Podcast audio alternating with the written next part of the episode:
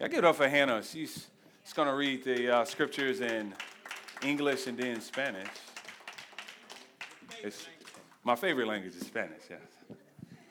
Ephesians 5, verses 31 to 32.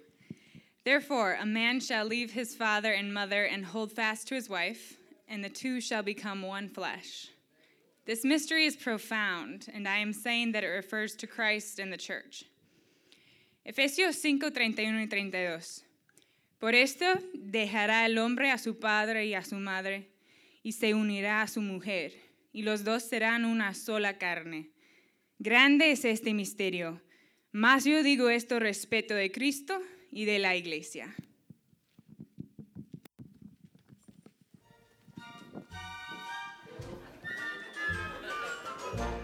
Come on, y'all know the song, don't y'all?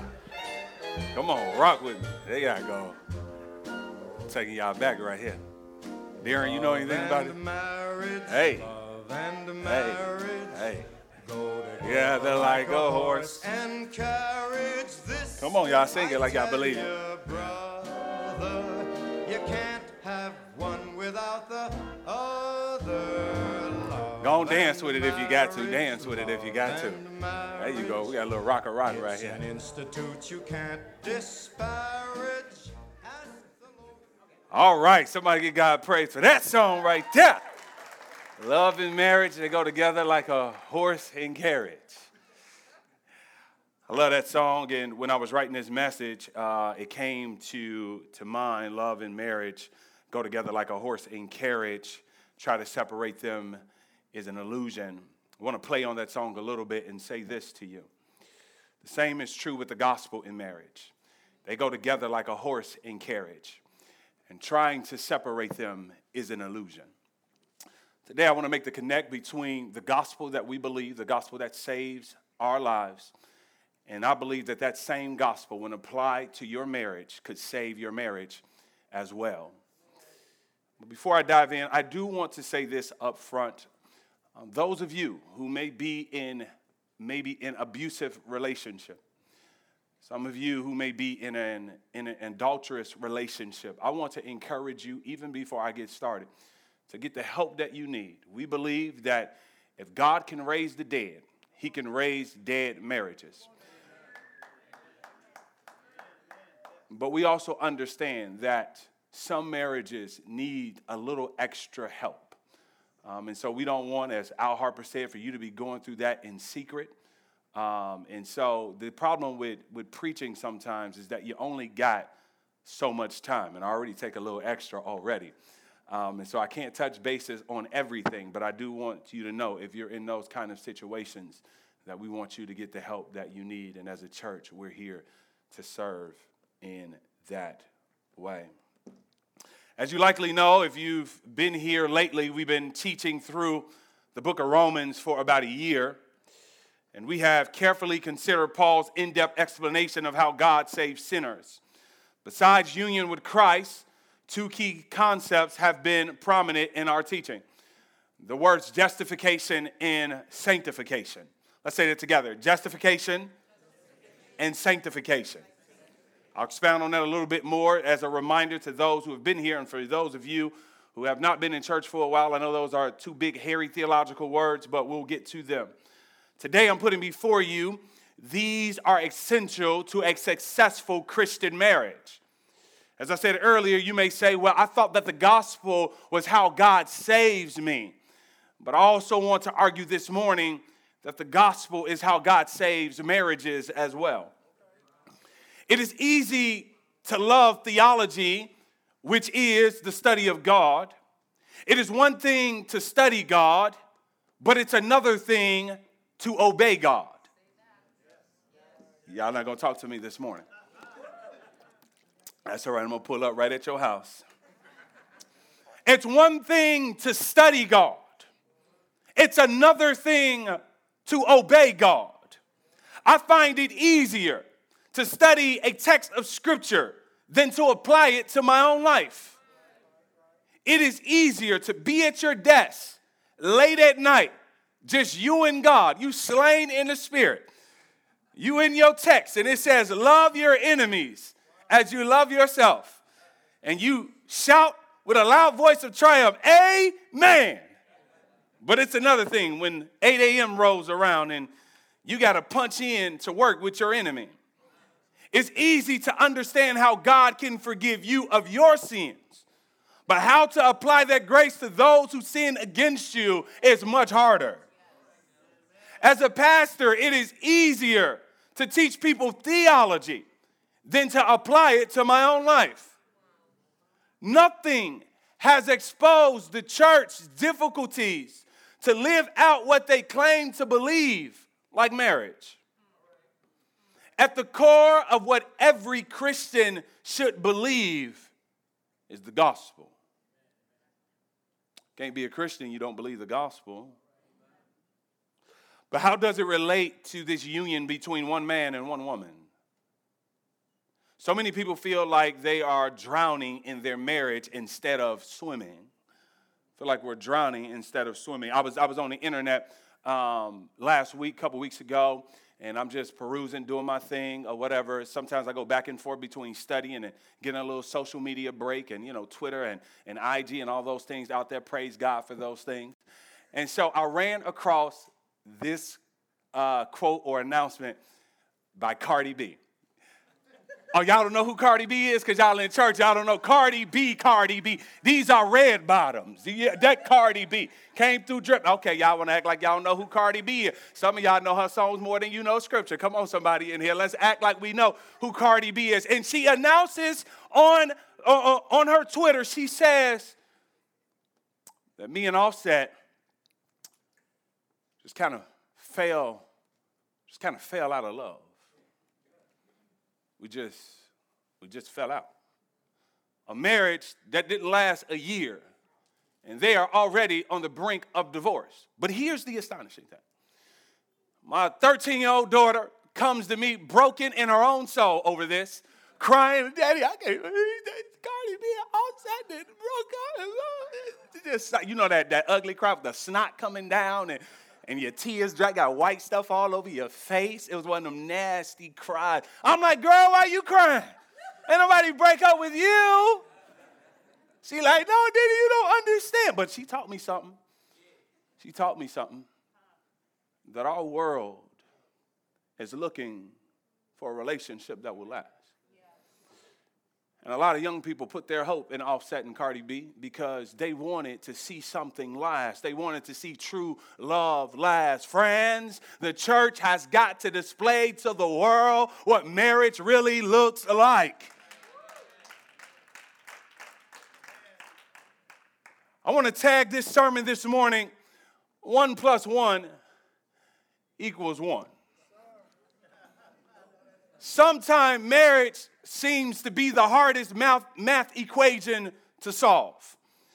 But one plus one, my friends, does equal one. In Ephesians 5:31, Paul says this: Therefore, a man shall leave his father and mother and hold fast to his wife. Uh, let me say that again. I think some brothers need to hear this. I said, therefore, a man shall leave his father. I should get a little hoot with it. And mother and hold fast to his wife. And the brother said, Amen. Y'all ain't say that strong. Amen. and the two shall become one flesh. Paul here refers to the relationship that existed in the Garden of Eden between Adam and Eve. If you recall, she was fashioned from his rib, and God brings Eve to Adam. Oh, oh, oh, what a scene. Brings the one fashioned for him. My, my, my.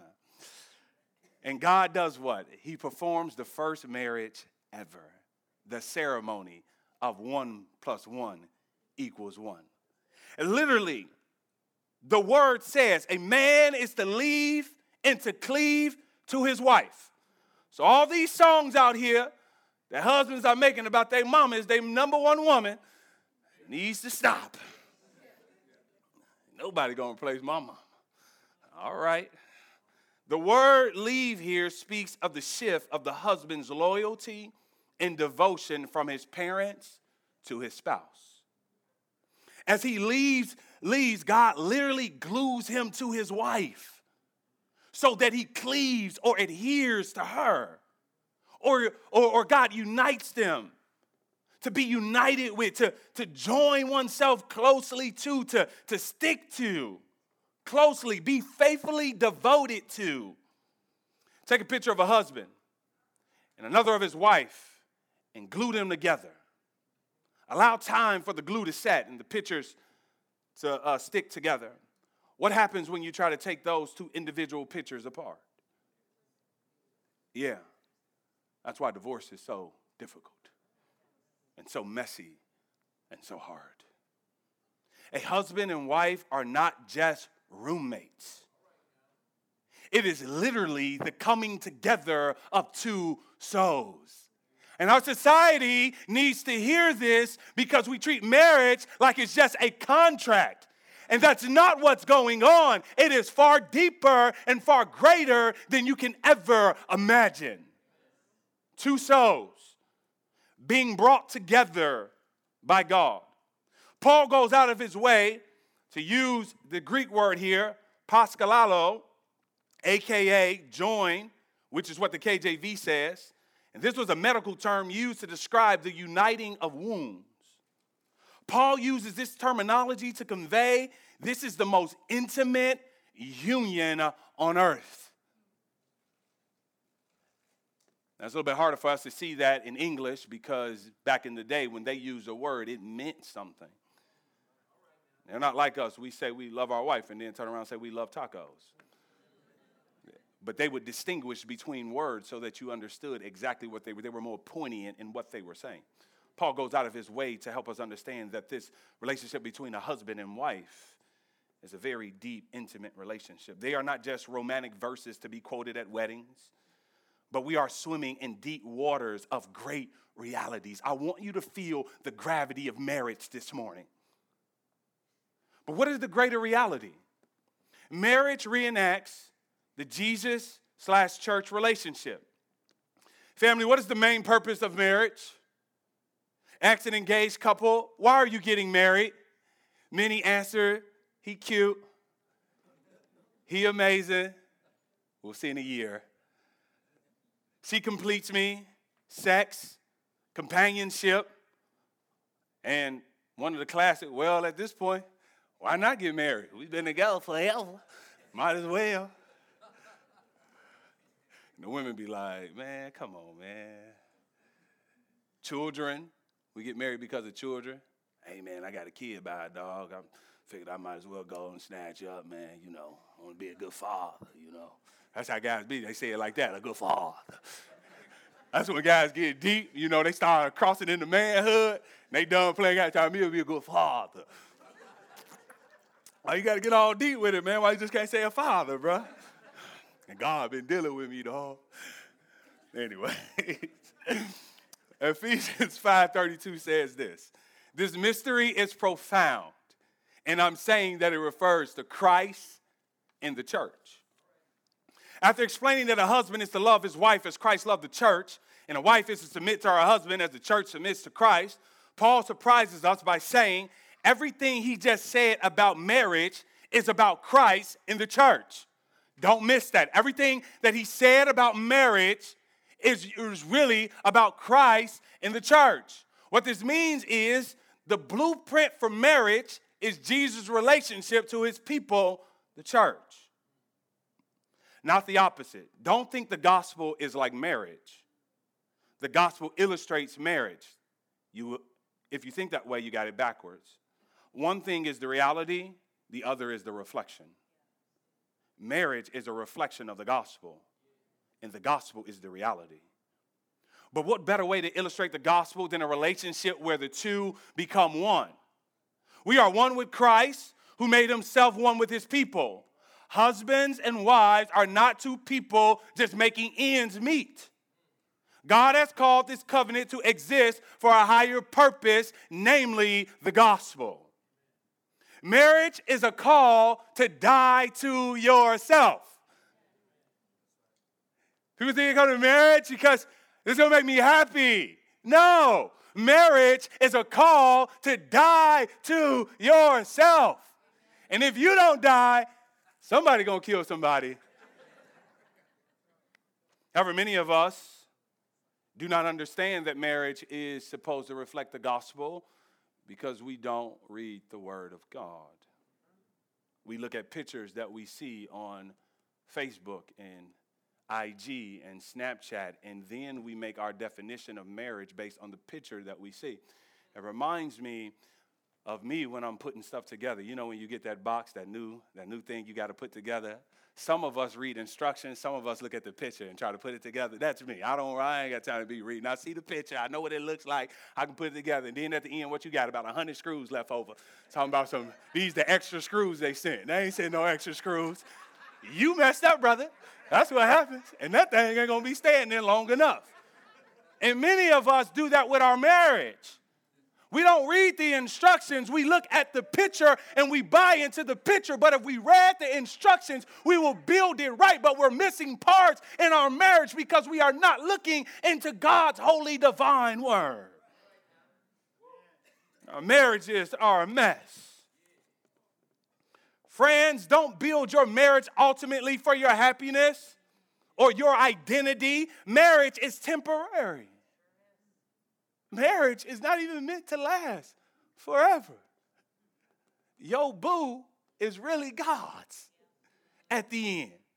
Let me put it like Jesus put it. I figured y'all was gonna need some help because some of y'all know y'all really love right now. Y'all don't, yeah, can imagine not being with y'all spouse. Jesus says as much. There's no married couples in heaven. Some of y'all saying praise God. Can't wait. Ah, that sound like heaven to me. Ooh, yeah, that's heaven right there. We got to be real up in here. Human marriage is a temporary picture of the enduring reality, which, which is Jesus' eternal relationship to his church and the church to Jesus, our Savior. Marriage is for now, not forever. It is for now, it is not forever. I want to pause right here and Give a little side note to our singles in the room. Single is not a curse. Being single is a gift from God. And I pause here parenthetically because oftentimes in the church, we look down on people if they are single as if something is wrong with them because they haven't found somebody. But let me remind you that Jesus was single all 33 years, and so was Paul, who wrote most of the New Testament. Being single is not a curse. And I encourage married folks to go out and have a conversation with some of our single people and learn some of the hurts and pains that we have said and try to do better in encouraging them. Marriage is designed by God in such a way that when it is done right, it is, the, it is very similar to the saving relationship between Jesus and the church. How do I know if my marriage is healthy? It's not by the standards of the world. You need to measure it by does my marriage reflect more and more this relationship between Jesus and his church? Gospel and marriage go together like a horse and carriage. How does the gospel and marriage relate? Well, we must first consider that big theological word, justification. What is justification? Well, Paul lays it out in Romans chapter 3, verses 21 through 25. But now the righteousness of God has been manifested apart from the law. Although the law and the prophets bear witness to it, the righteousness of God through faith in Jesus Christ for all who believe. For there, there is no distinction, for all have sinned and fall short of the glory of God and are justified by what? By his grace as a gift through the redemption that is in Christ Jesus, whom God put forward as a propitiation by his blood to be received by faith. Justification is God's eternal judgment over a sinner, declaring them completely and wholly righteous with the promise to treat us good forever. Within this are basic constructs in Romans 3. There is none righteous, not one, no one in this room is righteous on their own merit. I don't care how cute you are. care how long you've been in the gym, and I don't care how many scriptures you can quote. You are not righteous on your own merit. When God found you, you were in the dumpster with the rest of us. going your own direction and doing your own thing. And God, in His great love and mercy, chose to love you when you didn't want him, when you were running from him, when you were spitting in God's face, doing your thing. Maybe every now and again you'll give a nod to the man upstairs and say, I know he's watching out for me, but you had no commitment to him. You were out doing your own thing. And while you were doing that, he was dying on the cross for your sins. And what was he doing? Dying on the cross for your sin. He was removing your guilt and your shame so that if you die today, you wouldn't go to hell. You will be in the presence of the Almighty God. Hold on, you didn't get excited. I said, Almighty God, the eternal, everlasting King of kings, Lord of lords. There's no sin in him, no unrighteousness in him, and yet you're going to walk into his presence. Hold on, you didn't get excited enough. Let me help you out. You go over to the Old Testament. Let me give it to you like this. The priest would have to put on a long robe. He'll have some bells at the bottom. If he goes into the holies of holies and didn't do everything that God told him to do, he'll drop dead in a moment. God is holy beyond your imagination, and yet he's going to allow you into his presence justified. Now, there's a lot of ways I describe myself, but righteous ain't one of them. Me, righteous? Yes, you righteous. Not because of your toiling or your working or your coming to church or changing your dress code or changing your language. No, it is because God decided to die on the altar for your sins. Laid it down, clothed you in righteousness. I love the way the lyrical poet, Christian rapper put it, Eshon Burgundy he says it like this If only I can make mention of the author of mankind, owner of my existence, the only one who came and got me out of prison, broke us up when me and death was out there kissing. Y'all ain't listening though. Dope right there. Let me say that again because y'all ain't catch that. Hold on. maybe I need to put a little bit more swag into it. Here we go. Here we go. No, this, no, this last line right here. The only one who came and got me out of prison broke us up when me and death was out there kissing. Y'all ain't listening though. A love affair with death. I was killing my own self. And who shows up with bond blood so that I can be acquitted and all my charges can be dropped? Jesus shows up. Your mama couldn't show up, your daddy couldn't show up. Jesus shows up at the jail, the sin jail, and, and gets you out by his own blood. Here's a picture of it in action. Y'all remember our boy Peter? Peter was real close to Jesus. He was one of the, he was in the in crowd. Jesus had a top three disciples, and Peter was in the in crowd. Earlier on in the book of Gospel, in the book of uh, Matthew, Peter tells Jesus, if everybody else fall away, I'm your boy. I got your back. Everybody else may leave you. You ever had some people tell you that everybody else may leave you, but they'll be there. And when the storm comes and the trouble comes, they're nowhere to be found, and you find yourself all alone. Peter was supposed to be Jesus' homeboy, and in his hour of need, he denied him. He said, I don't know the man. He got so bad, he started cussing folks out. Saying I told he wasn't trying to get, he wasn't trying to get them chains. He was talking all that stuff until he said, he said what they was doing to Jesus. He like, I don't want no parts of that. Leave me alone. But when Jesus got off of the cross, rose again from the dead, did he say to Peter, nah, homie, don't try to come around me now. Remember uh, a couple days ago, you was dissing me. You like you ain't know me, man. Get away from me, cuz I don't know you neither. He ain't do that.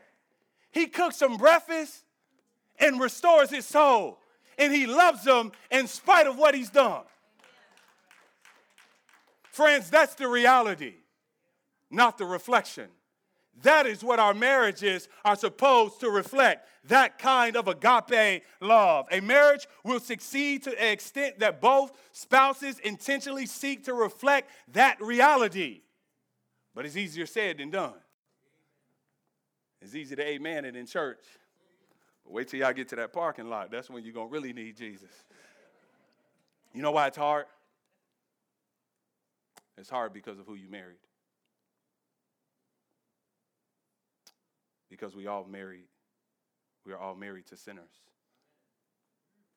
And when you're married to a sinner, a sinner is constantly failing you. And the sinner is in continual need of forgiveness every single day. And I don't care how cute you think they are, all of us are gargoyles down in the inside. How many of y'all know I'm not as nice as everybody think that I am? Don't let the smile fool you. Ask their husband and their wife. Consider your spouse right now. Some of us may have fought the entire ride over to church. We have come to grips that we are not married to the person that completes us, but the person that irks us the most. Some of us go so far as to believe we are married to the closest thing to the devil. Don't look at me like that. Y'all didn't call each other worse now. That's cute. That's actually nice compared to some of the stuff y'all say to each other. Here's my point. Stay married long enough and Romans 3:10 will stand to be true. What does Romans 3:10 say? I'm glad you asked. None is righteous, no not one. Not even the one you got. And I don't care what pet names you give each other. We are all gargoyles down in the inside. This is why you can't cover someone else's man or someone else's woman. Child, if I had him or her, I, but they'll sure be a lot happier. Be quiet. You don't know nobody until you live with them at least a year. You want to know why? Because in a year they forget you there, and the real them come out. You can only fake for so long, and the real you just start slipping out. You're like, ooh. My bad, I ain't tell you about that before we got married. My bad. My bad, I got more to come. That's just a preview. Give it at least a year. Nothing reveals a human like marriage. Justification means I am married to a sinner. We are all sinners, no exceptions. If you don't understand this basic reality, you're done. This is the issue with most engaged couples. They still got them bird box blindfolds on. y'all remember bird box, don't y'all? And you know what happened when you take them blindfolds off. I'm gonna leave it at that. Then they take them blindfolds off and all hell breaks loose. If you're engaged, you're still enjoying the filters. They still got you believing that people don't age in 10 years. Still, you still, still in trickery. Well, no matter who you marry, they are unrighteous, selfish, prideful, and a whole lot more. And this is clear in the gospel. The gospel is not that God sent Jesus for basically good people who sometimes make sinful decisions, but he sent Jesus for utterly wicked people. And what is sin? It means to miss the mark. What mark? The Ten Commandments. The law is summed up in one word love. Friends, your spouse is going to miss the mark in loving you. And yet we get the gospel truth in the church, but when we get home, we forget all about it. We do not bridge our marriage and the gospel. Why? Often we don't see the connection between the gospel and marriage. We, car- we, uh, we, we sometimes separate them. Somehow we forget the gospel by the time we get to the parking lot. Come on, you gonna start already? We just got out of church. That was in there.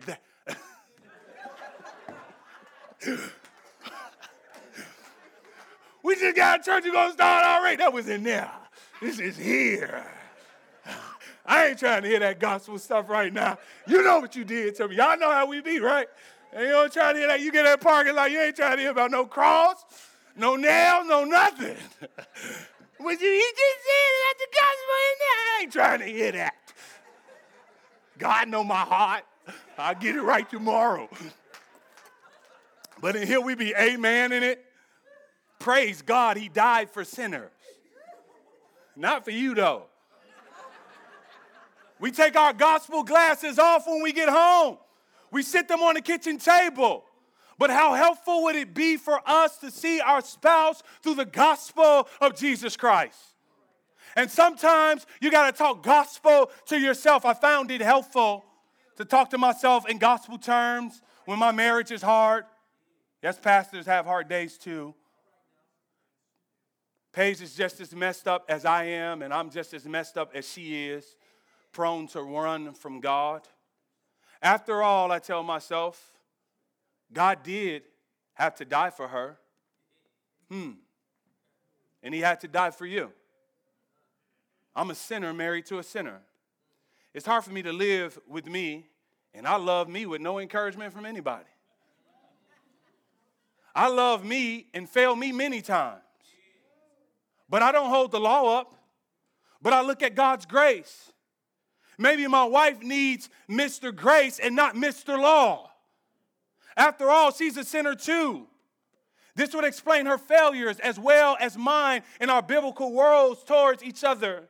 Two sinners trying to die to themselves and live life. This is not easy. Justification in marriage means we both live in AD.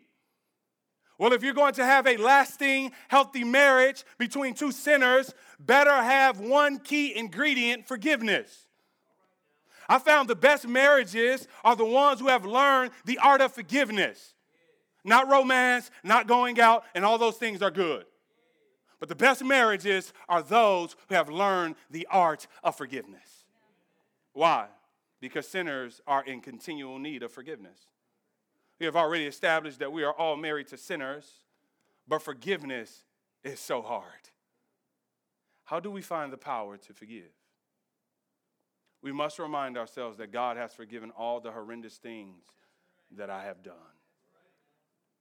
Not only did He forgive me, but He sent His most prized possession to free me the Lord of glory.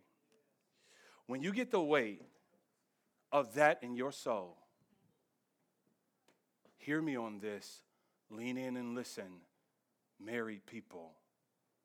When you get the weight of it, when it's no longer a cliche, when it's no longer something you're just rumbling off, when it's not just facts in your head, but when the cross is your very oxygen, when you realize the magnitude of it, you will find the power to forgive your spouse.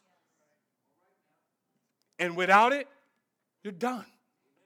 Because forgiveness is hard. It's a beautiful word until you got to forgive something. Sometimes people can cut you so deep, you don't know if you can ever forgive them. You ever been in a place where you want to forgive, but you can't seem to get over the pain and the destruction and the hurt? You need power, not just convincing. You need power, not just facts. And that power is found in the cross of Jesus Christ. It'll keep you. It opens you up and gives you the power to forgive. In fact, the Bible wants uh, us to forgive from the flow of being forgiven. Ephesians 4:32 puts it this way, watch the indicative and then the imperative. Be kind to one another, tenderhearted, forgiving one another as God in Christ forgave you. Be kind to one another, tenderhearted, forgiving one another. Why? What's the power? Watch it as God in Christ forgave you. Okay, that didn't help. Romans 15, 7. Accept one another, then G- accept one another, then just as Christ accepted you in order to bring praise to God. You see, we live individually in AD. What's AD? That's after our deliverance. That's after we were saved. We live individually in AD, and we leave our marriages in BC. We leave our marriages before Christ. Remember, in our before Christ days, we live under the law. But in our after deliverance days, we live under grace. We leave our marriages under the law, and we leave ourselves under grace.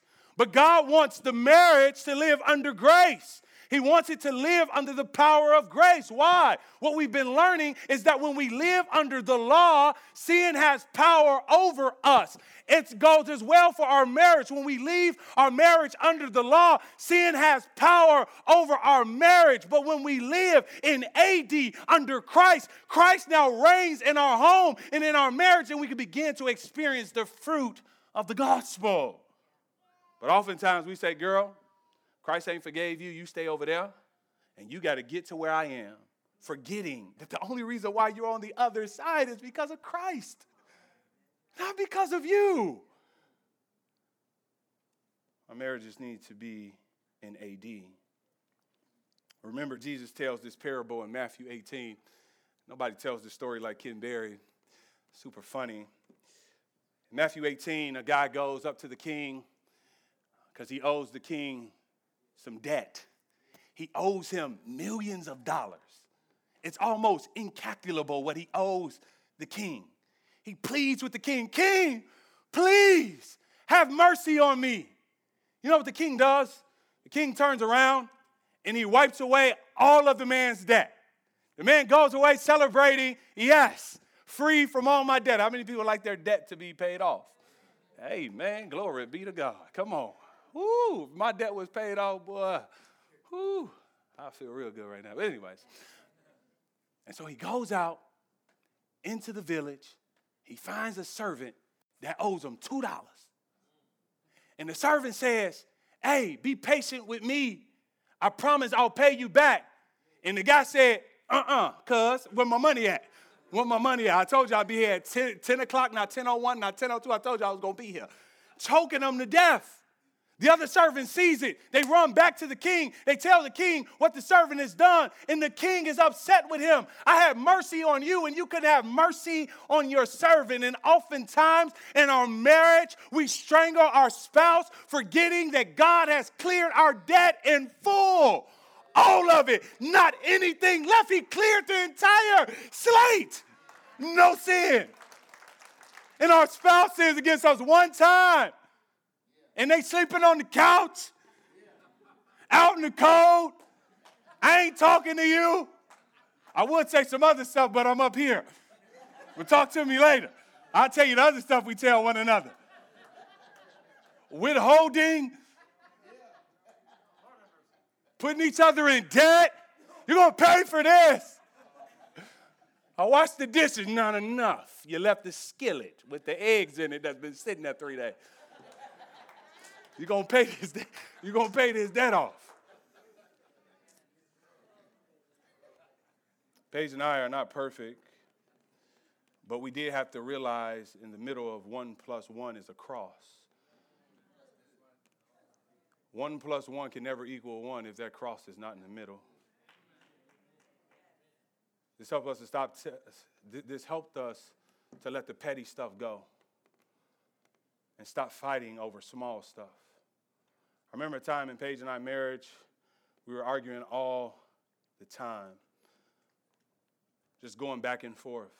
We couldn't communicate for nothing. You ever been in that place where you just can't communicate? She felt, I felt like she was nagging me instead of supporting me. She felt that I was giving everything else attention and not her. You ever been there? We became more bitter and bitter towards each other. It feels like that it was just snowing in our marriage and nowhere else. And I bring this up because uh, this past Sunday, if you were in Gary, it was snowing like crazy. But if you left Gary and, li- and went into Hobart, the sun was shining. You ever felt like everybody else had sunshine in their marriage and, and it felt like snow was just coming down on your marriage? Everybody else looked happy, but sometimes we buy into what we see on social media, and some people are not as happy as they appear to be. We became bitter but by God's grace, we became more quick to forgive, letting things go.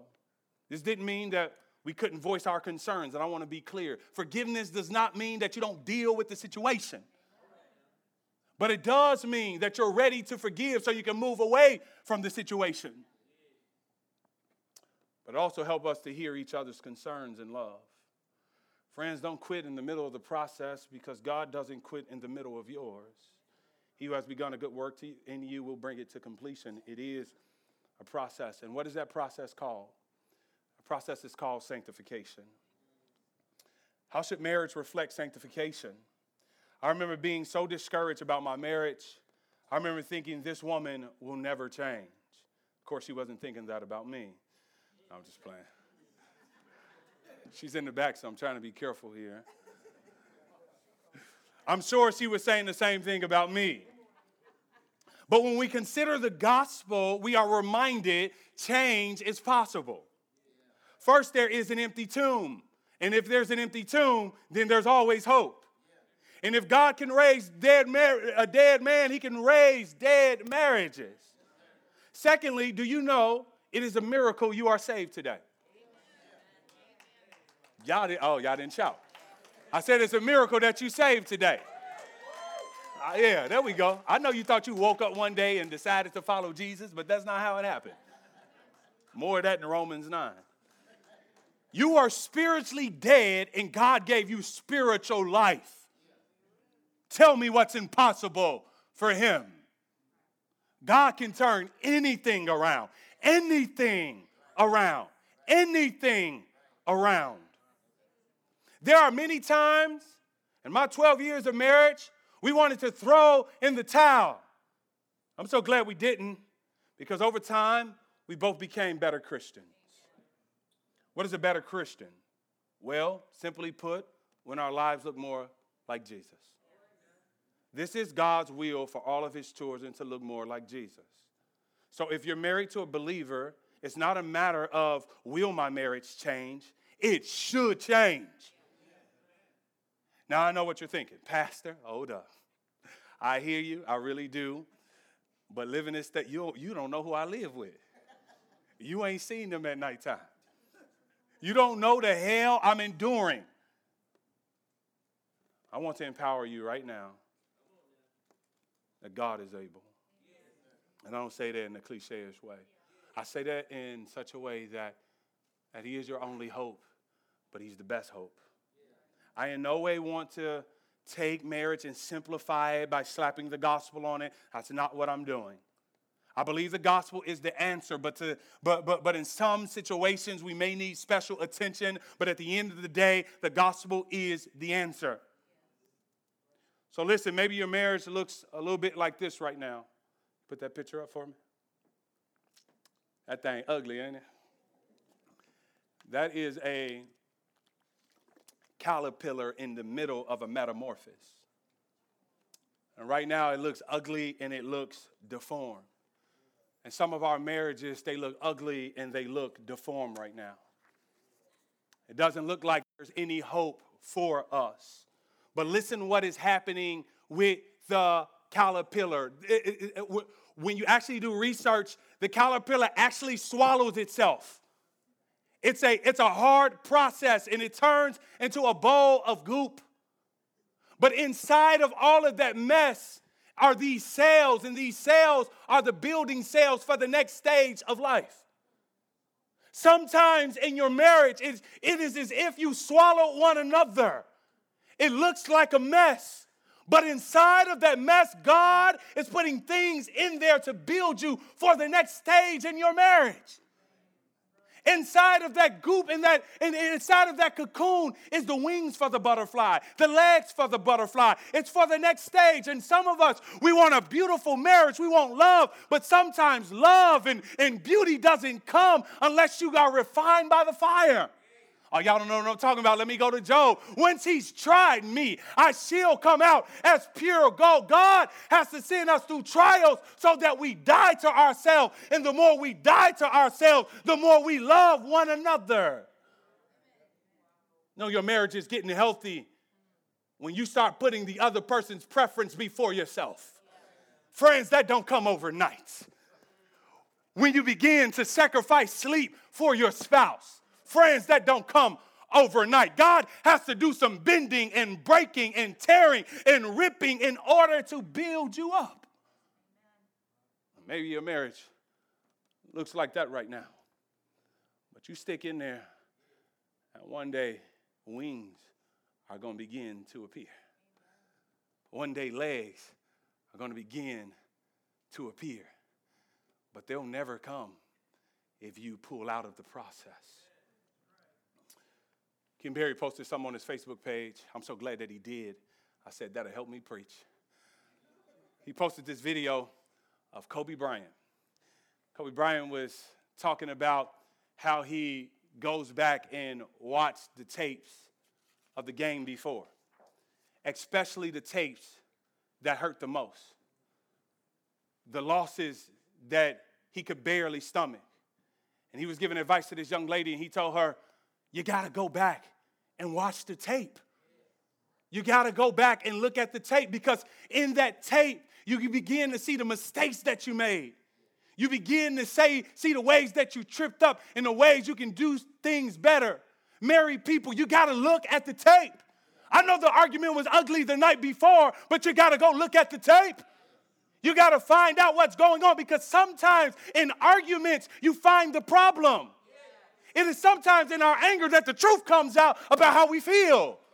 It is sometimes in the nagging that you hear what's really going on. And part of the issue, the reason why our marriages are not moving on, because we're not being real with one another, because we're closed up from communicating. And sometimes you got to watch the tape. You got to watch it when it hurts. You got to go and say, okay, what did I say wrong? What did I do? What can I do better? But not only go watch the tape by yourself, come together and watch the tape together. I'm telling you, it'll work a world of miracles if we create an environment in our marriage where communication is safe. And you know how you get there? Both of you have got to be standing on the gospel. We got to be able to say, okay, we're both sinners here. Nobody's perfect. All of us are ugly. God came and died for us. Ain't no point in fronting. If God has to die for you, you are not a pretty person. But not only did he die for me, he also justified us both. So let's watch the tape and let's see what God can do different. And friends, when you set pride aside, I'm telling you that your marriage can grow in ways you never thought it would grow. Watch the tape. And if that's too hard to watch, don't forget to watch the other tape. The other tape is the tape of the Savior. And sometimes we got to play back what he did and not what we done. We got to go back to Calvary. Y'all remember his tape?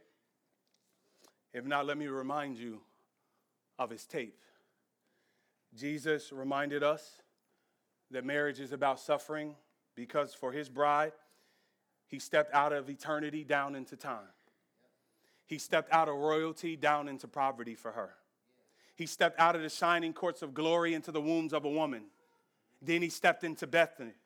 Then he stepped into Nazareth. He stepped into this temple and started teaching scholars. He stepped into Cana and turned a barrel of Voss into a barrel of wine. He stepped on top of the water and kept Peter from drowning. He stepped into Bethany and got Lazarus out of the tomb. He stepped into another city, took a Lunchable, and fed 5,000. And one Friday, he stepped up a hill called Calvary. They hung him high and they stretched him wide. And for me and you, he hung his head and he died. Well, hell got happy, but the earth started shaking and rocking. The sun got shy and hid behind the midday sky. The centurion soldier said, Surely we made a mistake. This is the Son of God. And then he took, he then they took him off of the cross. They put him into a new tomb. They took him off the cross and put him into a borrowed tomb. Let me say that again. They took him off of the cross and put him in a borrowed tomb because he wasn't going to be there long. But they put him in a borrowed tomb. He stayed there all day Friday. He stayed there all day Saturday. But if you know the story, he didn't stay there all day Sunday. On the third day, he stepped out of the tomb. And not only that, but that's not how the story ends. Not only did he step out of the tomb, he stepped into my life and he turned it around. But not only did he step into my life, he stepped into my marriage and he turned it around. But that's not how the story ends because not only did he step into my marriage, he stepped into the lives of my children and he's been turning them around. But that's not how the story ends because not only did he step into my life, step into my marriage, step into my children's life, but he stepped into the church and he turned that thing around. Friends, when you look at his tape, you're reminded that there's hope for you. Oh, I wish I had some people in the room that believe that he got up, and because he got up, my marriage can get up. He stepped out of the tomb. He's been fixing marriages ever since. Friends, I've heard of some ugly situations. I've heard some impossible situations. But I'm so thankful that what's impossible for man is possible for God. I'm so thankful that Jesus is sitting on his throne. I'm so thankful that he visited a woman who was by the well, stuck in relationship issues, and delivered her. I'm so thankful that he came knocking on the door of an adulterous woman and they were getting ready to stone her and he liberated her. I'm so thankful that he came to a, rich cricket dude named Zacchaeus who was up in a tree and he invited him over and God changed his life. He is a person that can change lives. Friends, the gospel in marriage go together like a horse and carriage. Far be it from the church to say that we love God, to say that we believe that He rose from the dead, and then act like atheists in our own marriage. Far be it from us to be lofty in theology and to be void of sociology. Far be it from us to have great orthodoxy and void of orthopraxy. Far be it from us that our marriages bring shame on the Lord Jesus Christ. Friends, the same God who raised the dead. Now, I don't know who you are in this room and what you're going through, but the same God who raised the dead can raise your marriage. But not only that, He also gave you a family, and it's called the church. We want to be here for you. We are a church that is clear. We are not perfect. There's a lot of struggling saints in this room. But you know what? We decide to do life with one another because we need one another. There's times when we're crying on each other's shoulder. There's times when we're saying, man, I don't know if we're going to make it. And we come alongside one another and we love one another through it. You ain't got to be tough, man. You ain't got to be Superman and Superwoman. We are all weak. But it's when we open up that the devil flees. Get the help that you need. God wants to heal you. Hopefully, you find this is a place to be real and be open and be honest.